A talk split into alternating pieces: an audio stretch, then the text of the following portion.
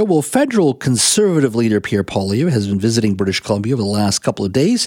He was in the interior on Wednesday, and today he's in Vancouver. There's a lot to discuss, particularly around housing affordability and the carbon tax. He joins us now. Mr. Poilievre, thank you for speaking to us today. Great to be with you, Mr. Johal.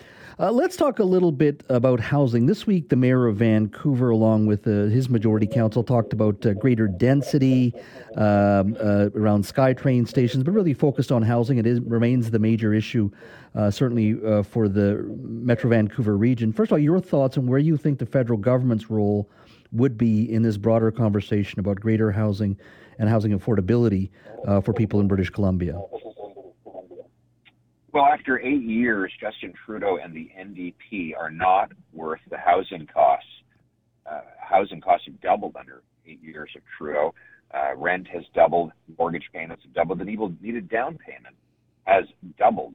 That's for two reasons. One is uh, interest rates have gone up because of inflationary deficits, and second, uh, bureaucracy blocks home building.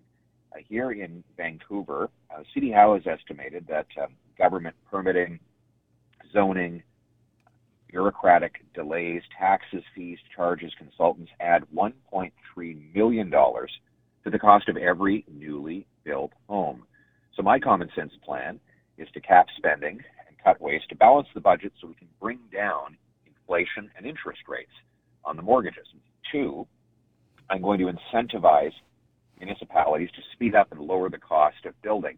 I'm going to require that they permit 15% more home building per year. Um, they will, if they beat the target, they'll get a bonus. If they miss the target, they'll get a fine. Uh, so, for example, if Vancouver were to beat my home building target by 10%, the municipality would get 10% more money. If they miss it by 10%, they get 10% less money. Strong financial incentive to get the bureaucrats and the taxes out of the way to build, build, build. We'll sell off 6,000 federal buildings and thousands of acres of federal land, and we're going to use all of that property to build affordable homes that people can uh, uh, enjoy. Uh, and I, I, think back to the 1970s, uh, and at that point, the federal government, or certainly federal assistance at that time, uh, helped increase uh, housing starts by about 40%. All you have to go is down Oak Street and some of our major thoroughfares. You see these, you know, three-story apartment buildings built in the 70s in an era when we used to build, uh, and the federal government was heavily involved in the building of affordable housing. They still play a significant role. Uh, the buildings themselves in these communities, they may be old, but they play a significant role in providing housing uh, for many British Columbians. The federal government's been out of the game for a long time, uh, for a lot of decades. Uh, what makes you think your plan will change things or turn things around quickly enough? Because we've been out of the game federally for a very long time, and, and this has taken decades to get to this point and how what makes you think you can change, turn it around quickly with your plan? Well, I, would like to take issue with a few points there. One is the federal government is thoroughly involved in housing now. It's more involved than it has been in a half century. In 2017, Justin Trudeau launched an $89 billion federal housing program. And what have been the results? Double the rent, double the down payment, double the mortgage payment, double the cost for housing after eight years of Trudeau's massive bureaucratic programs. Uh, we don't need to build more bureaucracy. We need to build more homes.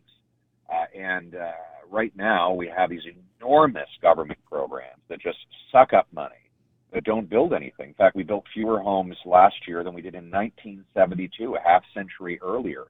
So my common sense plan removes the red tape and the taxes, which are the only things standing in the way of home building.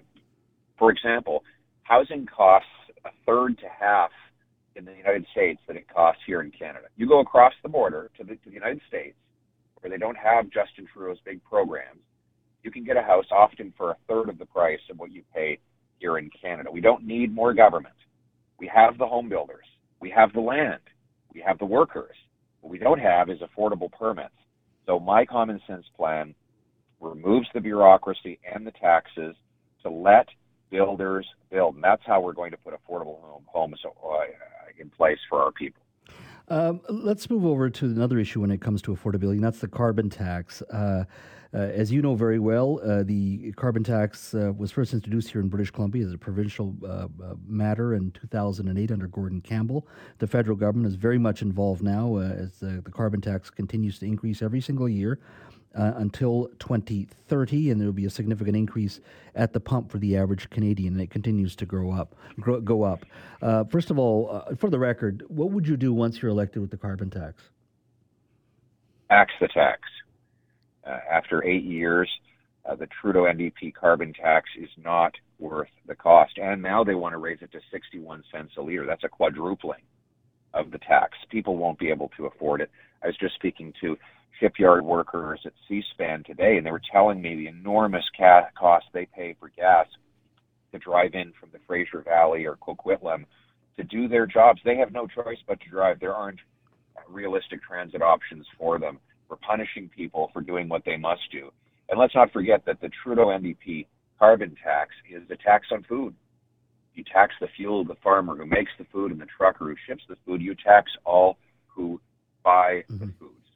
I will axe the tax to bring home affordable gas, heat, and groceries. So, uh, look, uh, I think most people would say, look, the carbon tax when it was brought in, it, it looked like it was a market response to an issue that we had to deal with. That was put a price on carbon but at the same time, you are correct that it is impacting the bottom line for a lot of folks. Uh, in this case, uh, what would you want to do if you're going to eliminate the tax? Because some would argue we still have a moral, moral uh, obligation to deal with the issue of climate change, and we have a role to play in the broader global push in dealing with climate change as well.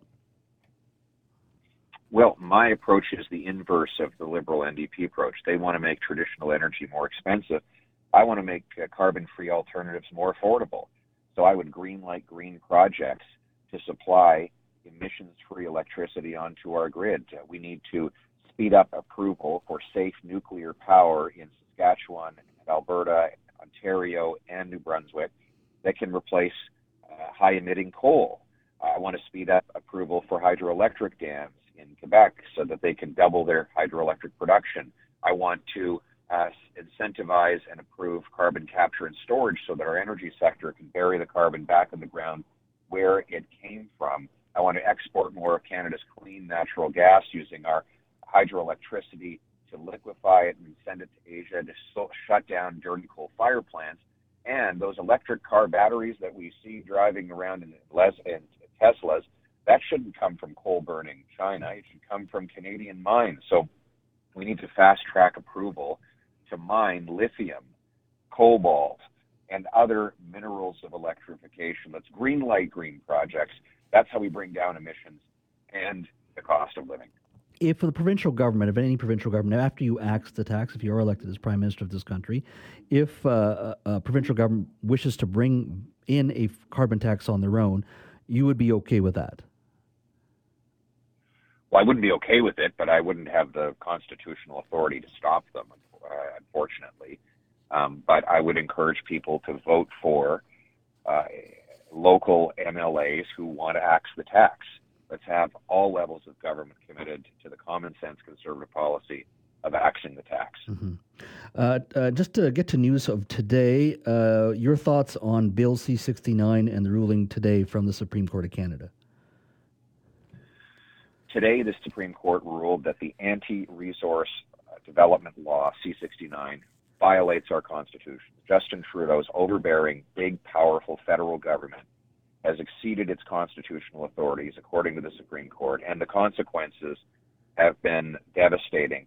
Uh, we've lost out on job opportunities, to natural gas liquefaction plants that could have been built by now to supply First Nations coastal communities with more paychecks. And worse than that, we have allowed those jobs to go to foreign dictators. Just this week, Qatar signed a deal to sell 3.5 million tons a year of liquefied gas to France. We could have sold that gas. Now Qatar gets the money and they finance Hamas in the Middle East. So who do you want the money to go to? Hamas takes I know who I stand for. Mm-hmm. Uh, Mr. Poilievre, uh, I know you've had a very busy uh, few days here in British Columbia. Look forward to chatting with you again and have you in studio as well. Thank you for your time today. Really appreciate it. Great to be with you, Mr. Johal. Many blessings.